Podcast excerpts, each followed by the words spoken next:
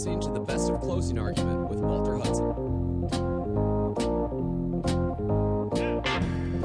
Twin Cities News Talk, AM 1130, 1035 FM. This is Closing Argument. My name is Walter Hudson.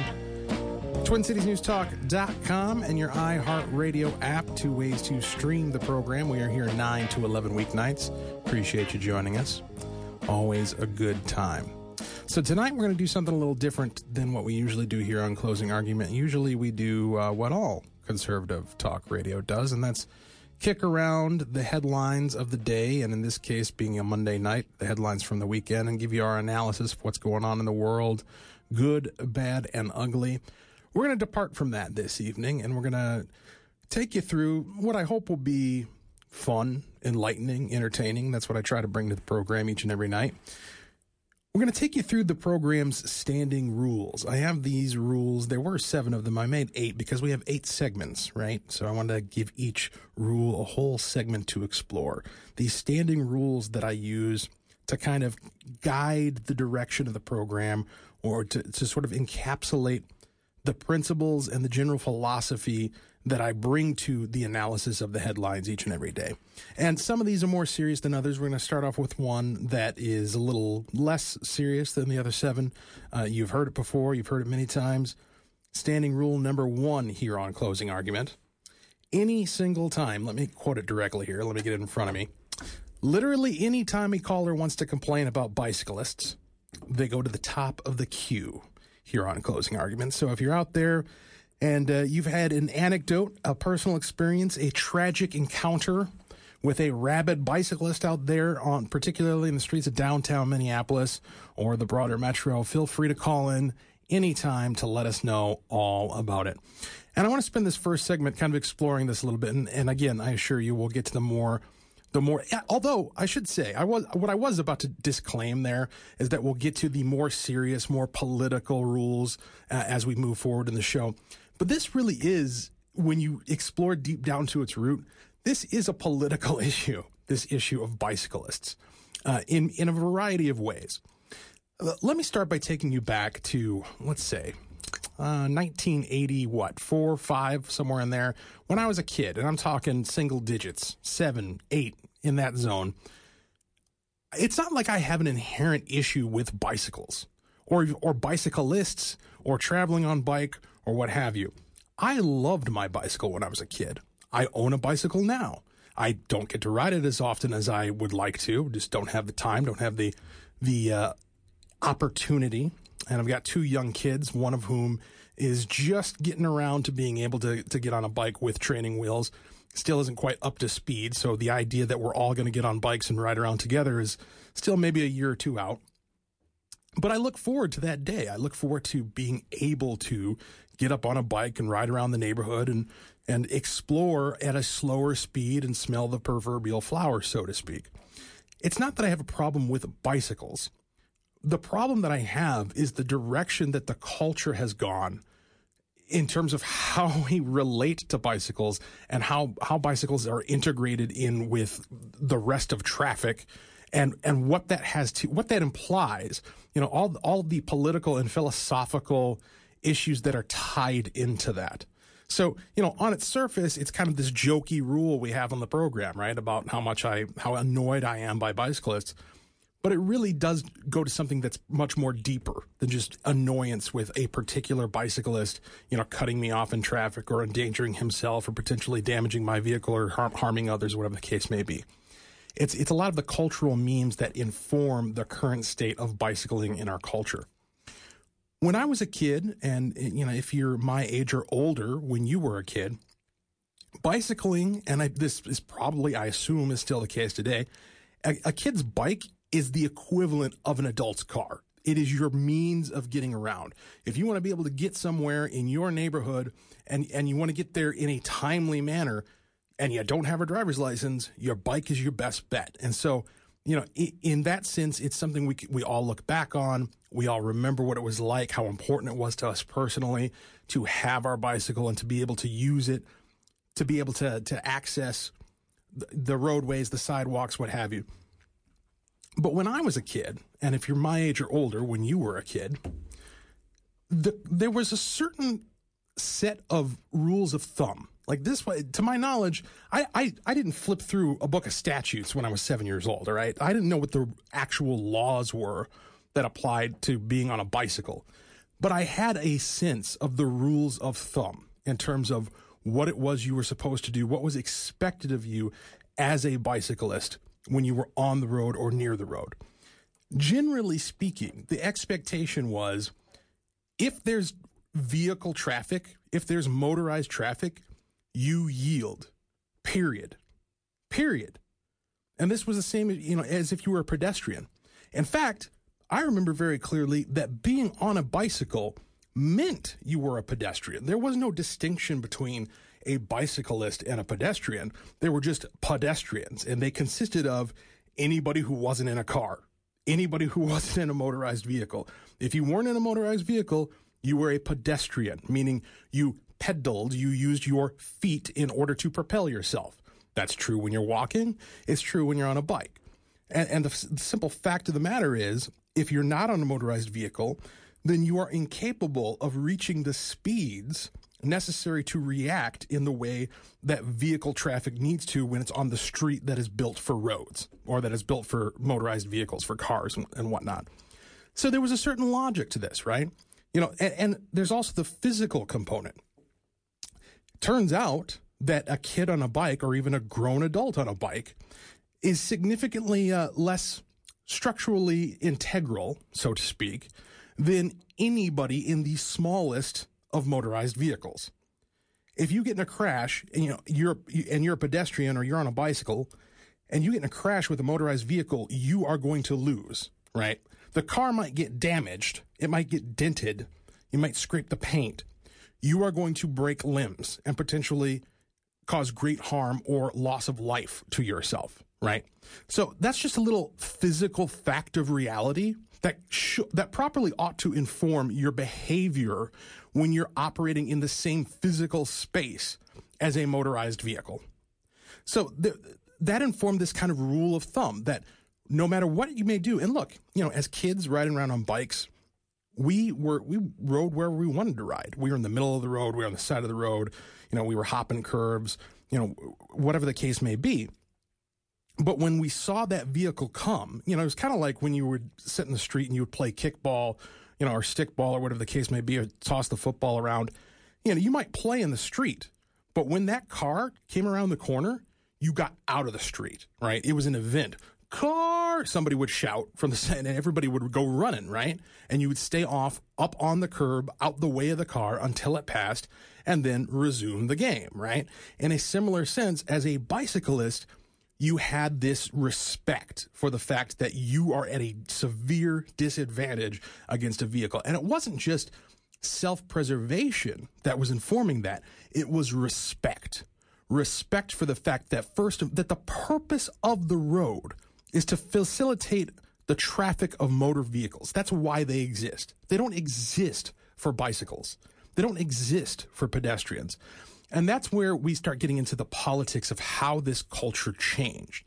Because now, in some places, in some municipalities, it's actually illegal for a bicycle to ride on the sidewalk, which seems crazy to me because the purpose of a sidewalk, just like the purpose of a road is to facilitate motorized traffic, the purpose of a sidewalk is to facilitate pedestrian traffic, of which I consider a bicycle part of. Because again, the root word there in pedestrian is pedal, using your feet in order to transport yourself, and that's what a bicycle is, right? So that's how we properly ought to regard it. The the reason this change, as I see it, is primarily the part of the left's crusade even though you know that's probably a term they they're not likely to apply to uh, many efforts, but we'll go ahead and use it. Jihad. Let's go. Let's go with that one. The left's jihad against motorized vehicles, against cars, against energy, and and it's part of the green movement. The reason the left likes bicycles is because bicycles aren't cars. Bicycles aren't motorized. Bicycles don't have these these dangerous byproducts known as known as CO2 and carbon gases, which you know, technically isn't true because when you're bicycling, you breathe more heavily and turns out you exhale CO2, but I guess we're not counting that. Point being, the efforts when you look at an, an entity like the Met Council, the regional authority here in the Twin Cities, they are obsessed with minimizing, with calming motorized vehicle traffic. You know, you see it in terms of the the installation of roundabouts everywhere in the metro. You see it with the the redesign of boulevards to make them actually less accommodating to motorized traffic, more accommodating to bicycles, more accommodating to pedestrians, because they think that if they actually de- if they design the world in such a way that it facilitates bikes, you are going to choose as a consumer to to transport by bike rather than transport by car, which is ridiculous because the the the, only, the reason you want to go by car has very little to do with the types of roads that are available to you and has everything to do with the mode of transportation itself and the fact that it is conducive to what you want to accomplish in your day-to-day routine. But, you know, because the left thinks they know better than you about what's best for your life and what's best for society, they've engaged in this kind of jihad against motorized vehicles. And th- this shift in culture from the understanding that you and I had as children, wherein once you got up on that bike, you yielded to motorized traffic. And it was generally understood that the purpose of the road was to facilitate motorized traffic. The, the transition away from that to nonsensically regarding bicycles as equivalent to motorized vehicles, which they are not and never will be. And that's demonstrated by the fact that even bicyclists, once they get up on there, don't consistently behave as though they're a motorized vehicle. They choose which mode is most convenient to them. When it's convenient to them to be regarded as a motorized vehicle, then they act like one. When it's not convenient, such as when they come to a, an intersection and the light is red or whatever the case may be, then all of a sudden they decide, oh, I'm a pedestrian now. I get to do what I want. And they just buzz on through. You know, th- this tendency is informed by this, this kind of nanny state desire to control motorized traffic as part of the green movement. So, all of that is why rule number one here on the program is that anytime you want to call in to complain about bikes, feel free to do it. You'll go right to the top of the queue. This is Closing Argument. My name is Walter Hudson, Twin Cities News Talk, AM 1130, 1035 FM, TwinCitiesNewsTalk.com.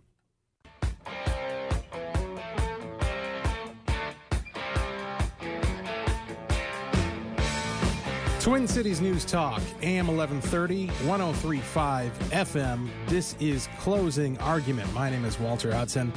TwinCitiesNewsTalk.com and your iHeartRadio app. Two ways to stream the program. We are here 9 to 11 weeknights. Appreciate you joining us. Tonight, we're doing something a little different. Usually, we do uh, the typical talk radio shtick. We go through the headlines of the weekend, the headlines of the day, and give you our analysis of what it all means and uh, the direction the culture is generally going, which uh, tends to be downward. Nowadays, tends to be in the wrong direction. But tonight we're we're going to uh, some basic fundamental stuff, right? We're we're going to we're trying to articulate some rules, some standing rules we have here on the program that kind of guide that analysis that we engage in on a regular basis from night to night. And uh, I, I came up with eight of them. I had seven going into tonight. I came up with an eighth just to keep a nice round number going since we got eight segments.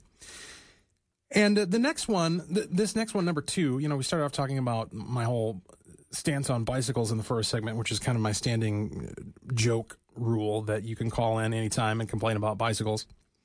And there is actually some philosophical basis to that, and we discussed that in the first segment. But now I want to get to something that's much more foundational, much more fundamental, and that actually forms the the philosophical basis upon which our entire analysis is built here on the program. And that is something called the law of identity. And one way to phrase it is to say A is A or A equals A. And that may seem like a pretty straightforward and self evident statement, but in point of fact, this is one of the most controversial notions in our public discourse. The idea that, that things are objectively true, that there is this thing called absolute truth, and that if you if you identify something as having a certain nature that is the nature that it has and because it has that nature it cannot have some other nature that is not that right? This is this goes to the heart of the one of the most obvious and current examples of this is the continuing debate we have with the transgender issue, right? And the concept of transgender rights and the idea uh, that well, forget about forget the transgender rights thing, just the concept of transgenderism and this movement within the culture, this movement within the political discourse to beat you over the head and get you to accept the idea that a man through total whim to through through the force of mental will can transform himself into being a woman. Or even more absurdly, that he somehow was a woman, always has been a woman, in spite of the fact that our objective means by which we determine male from female indicate that he is in fact a man, right? You know, that's just one example for you in terms of the total rejection of this basic philosophical foundational idea, which is the law of identity, that things are what they are, that A is A. You know, the, the way it's commonly said in, in common parlance is it is what it is, right? You've heard that. It is what it is. That is an extremely controversial thought, apparently, right? There are a number of people who will line up to tell you that it is not what it is, right? That it is something completely different. And the reason why this is important is because if we can't agree on something as fundamental as the concept of identity, you know, the idea that there is absolute truth, that there are certain things that are what they are, and because they are what they are, they cannot be something that they're not. If we can't agree on that, then we can't agree on anything.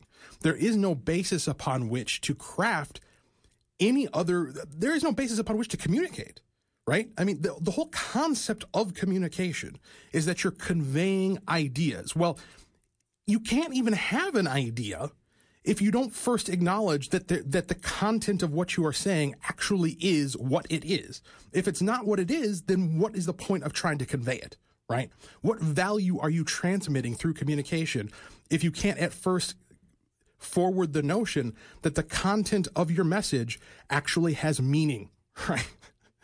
It seems absurd. You know, when we, when we break it down like that, when you pause and you think through it and you analyze it like that, it it can very quickly you can get to the point where you're like, man, that well, that's just self-evident, right? Like, why do we even have to have this argument? Well, again, we can see time and time again. You look to the the the enti- the left's entire worldview and perspective on economics is a denial of this philosophical concept. They deny that a is A in economic terms. Uh, let's look at the minimum wage as an example, right? Or the concept, to, to make it bipartisan, President Donald Trump, who has made this distinction between free trade and fair trade. You know, he says, I believe in free trade, but I also believe in fair trade. By saying that, he is distinguishing between the two as if there is some objective difference between free trade and fair trade. And this is the exact same sentiment that underlies the notion of a minimum wage. That in order to be fair, we must properly impose a certain price. We must control the price of labor, which is what a wage is. We must control it in order to make it fair, right?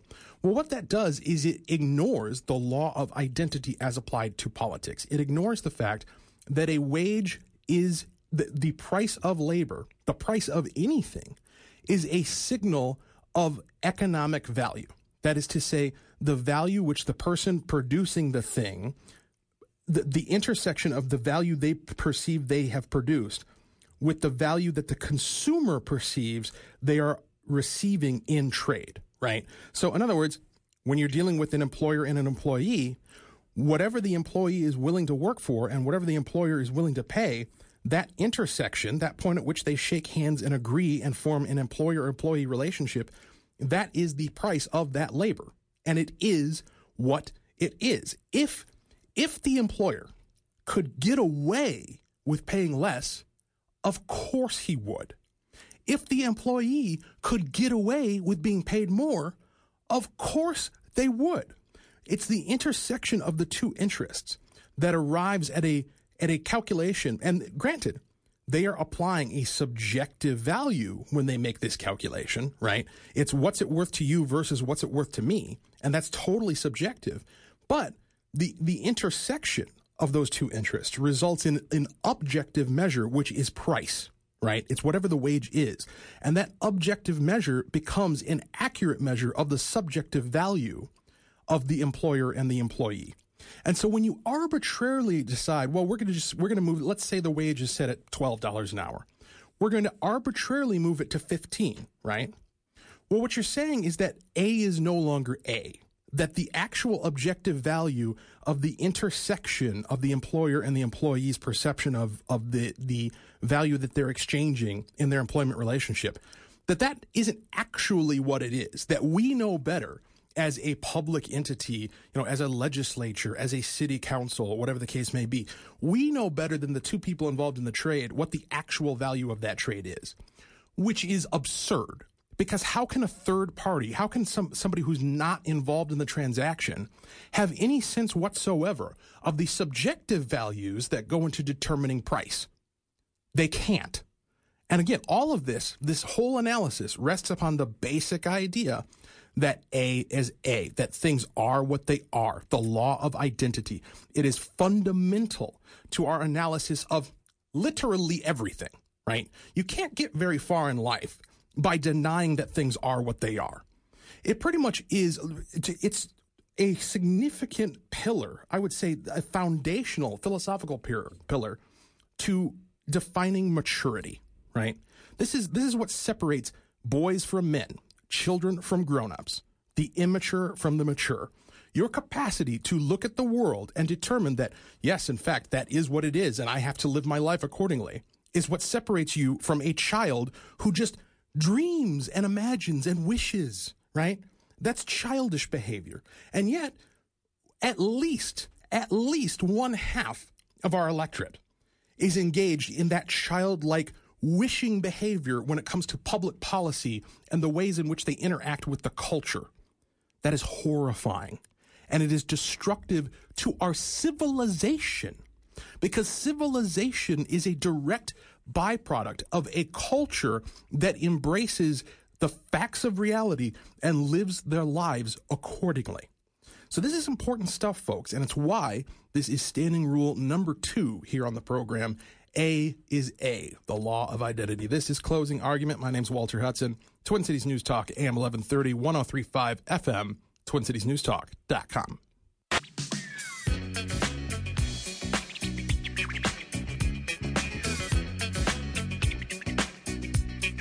Twin Cities News Talk, AM 1130, 1035 FM. This is Closing Argument. My name is Walter Hudson. TwinCitiesNewsTalk.com and your iHeartRadio app. Two ways to stream the program. Program's produced by Brad Omlin. We are here 9 to 11 weeknights and appreciate you joining us this evening. Doing something a little bit different tonight uh, rather than our usual typical analysis of the day's headlines, in this case being a Monday night, the weekend's headlines. We're uh, going through some basic rules, what I call the standing rules of the program. And uh, these are just some some general concepts, general principles that I apply to my nightly analysis of those headlines that we typically bring you on a night to night basis. And uh, we've gone through a couple of them so far. The first one is kind of my my joke standing rule that anytime you want to call in and complain about bicyclists, you go right to the top of the queue. And uh, I explained that at some length. Actually, it's it's a little bit more meaty of a philosophical point than you might imagine at first glance. Uh, and then I talked in the second segment about the law of identity. A is A, or you know, as you've more commonly heard it, it is what it is. Right. This is a very important concept that kind of lays the foundation for all of the other rules we're going to talk about tonight and all of the analysis that I engage in on a nightly basis. It's very important, you know, if you want to have, if you want to do anything whatsoever, if you want to exist in the realm of reality, it's important to acknowledge that things are what they are, right? That things have a nature, that they have an identity, and that when something is something, then it is not something else. It is not a thing that it is not, right? That's kind of an important concept. And yet, as self evident and obvious as it may seem at first glance, it's something that's rejected fairly commonly by the culture in which we find ourselves. So, moving on to standing rule for closing argument number three And this is where we get into these next few rules are aimed very directly at the left and a critique of the political left and the cultural left in this country.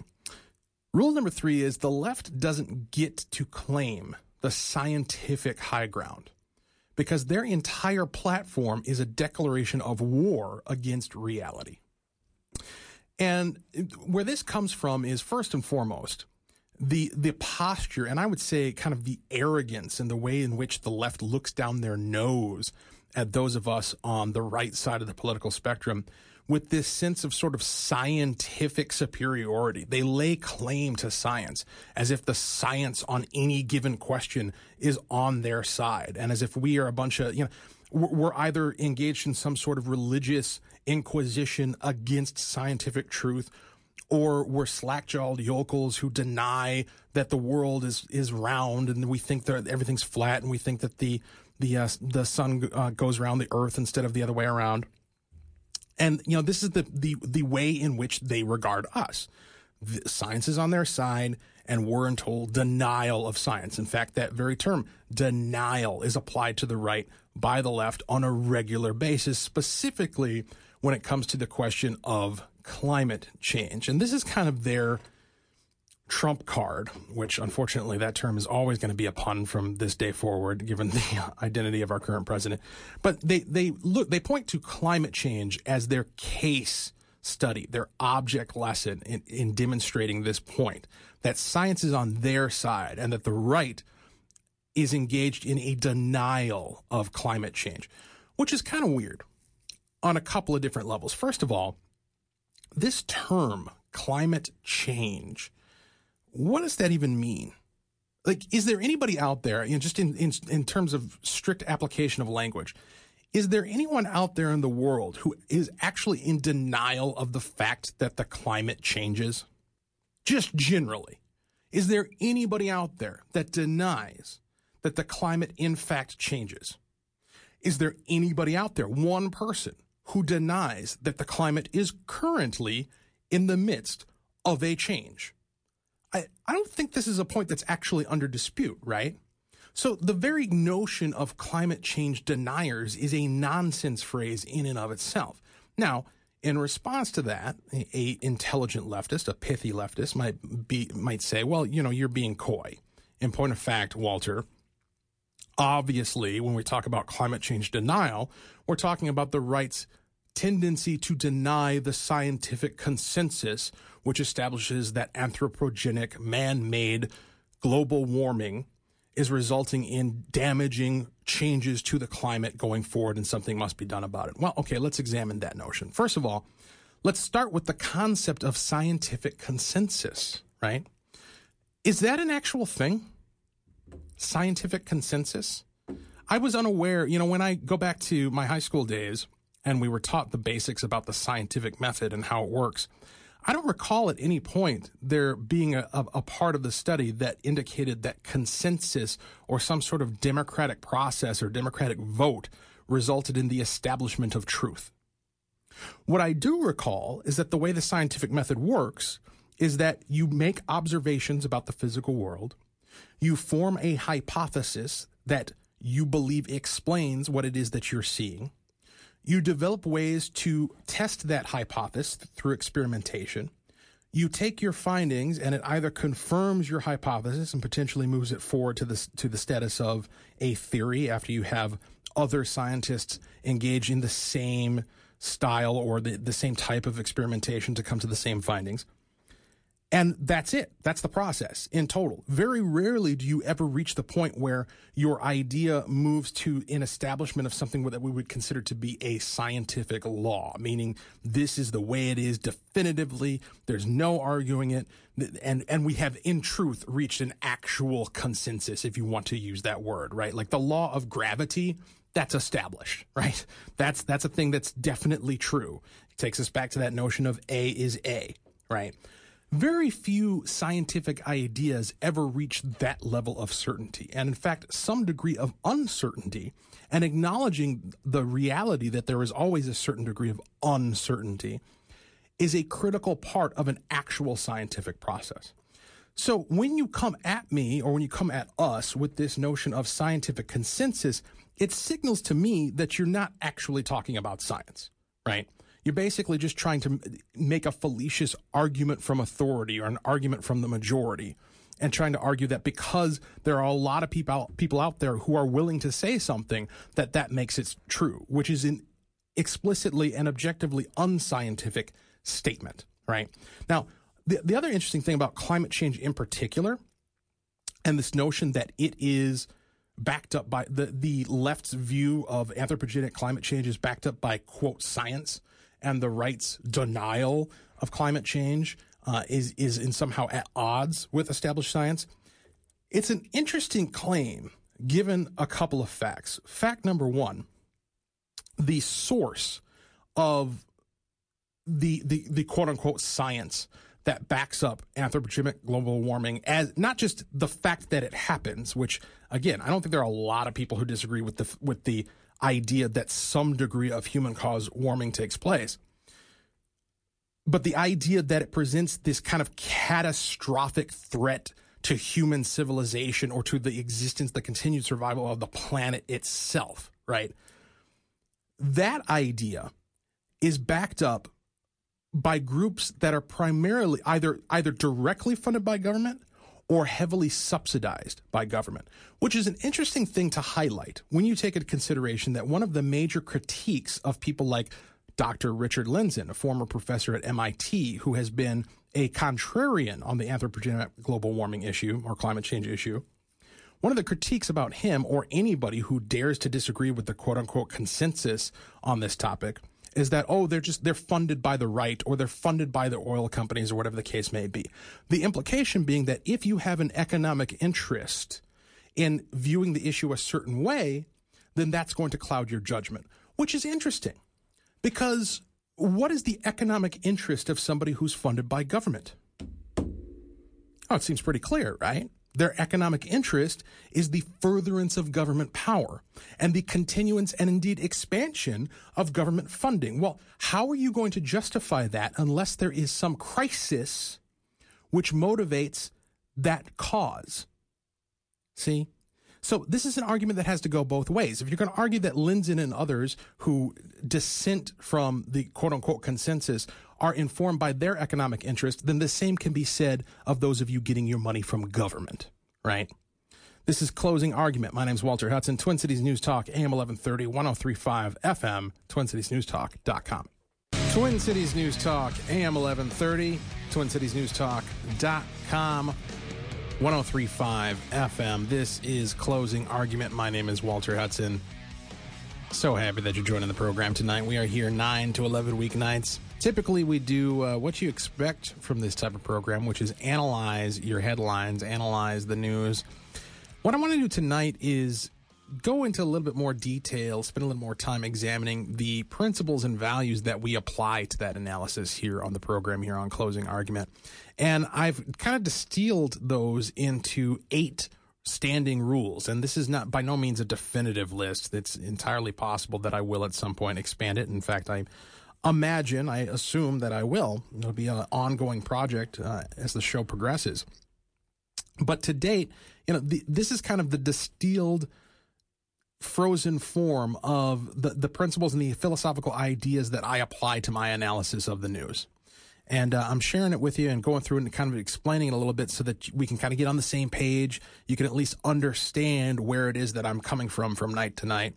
And, you know, you don't have to agree with it, but I guarantee you it'll be provocative. It'll be something that perhaps you've never heard before, and hopefully we'll get something out of. So without further ado, first let's just review where we've been so far. We've gone through my whole bicyclist thing. We won't spend any more time on that. This notion of A is A, that's rule number two. The law of identity, which is the most important of these rules because it's the foundation upon which literally everything else is built. You can't get very far in life if you're not willing to pause and acknowledge the fact that things are what they are and they are not what they are not, right? And if something is a certain has a certain nature, then it cannot at the same time have a different nature, which is not that the not the nature that it has.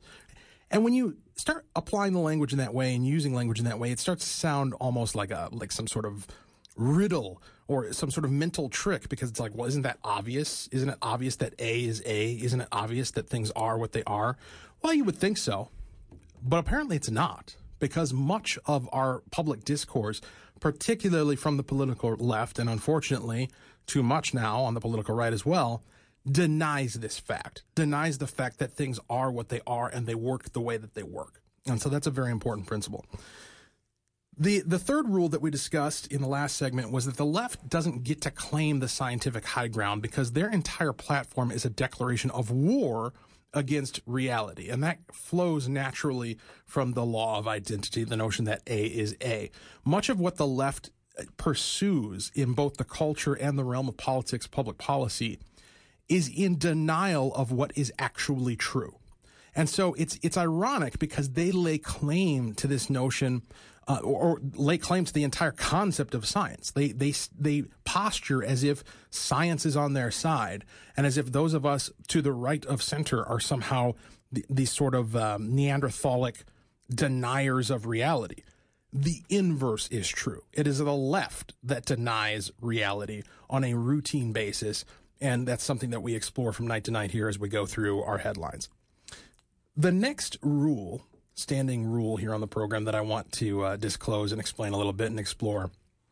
Rule number four the left doesn't get to claim the high ground of compassion because their entire platform undermines the means by which individuals achieve happiness. Now, like the, the scientific high ground that the left tries to claim, they, they, they like to pretend and posture as if they exclusively lay claim to the realm of compassion. They are the ones who feel. They are the ones who have heart. They are the ones who understand and empathize and care about other people. And, you know, those of us on the right, we're just cold and inhuman and calculating and, you know, like androids or something. You know, we don't, we don't have any human feelings. We don't relate to people on a human level. You know, we're just cold robotic like figures in the public discourse that need to be opposed for that reason alone. Because uh, you know if we had our way in public policy by god we'd live in a world of, of nothing but gray and sharp angles right? That's the the image that the left likes to paint of the right. In point of fact you cannot get you, you cannot get to a place in life where it is possible to have compassion and to express compassion unless you conform your society and in particular your government to the ideas that are on the political right. And in order to understand that, we have to go back, we have to do, go to the bedrock of our philosophical worldview, right? And ask this question. What is, how, how does one determine, or how does one pursue their happiness, right? And, and in order to answer that, you have to go back even further to what is a value? What is a value in the context of human life? And what Ayn Rand had to say on this question, which I think is 100% accurate, is that a value is that which you act to obtain or to keep. So, for instance, when you get up in the morning and you go to work, that is because you value the compensation that you receive as a response. You you may also value the sense of accomplishment that you gain in engaging whatever your occupation is. Hopefully that's the case. Hopefully you're not going to a, to a job that you hate and that you get no sort of sense of satisfaction or achievement from.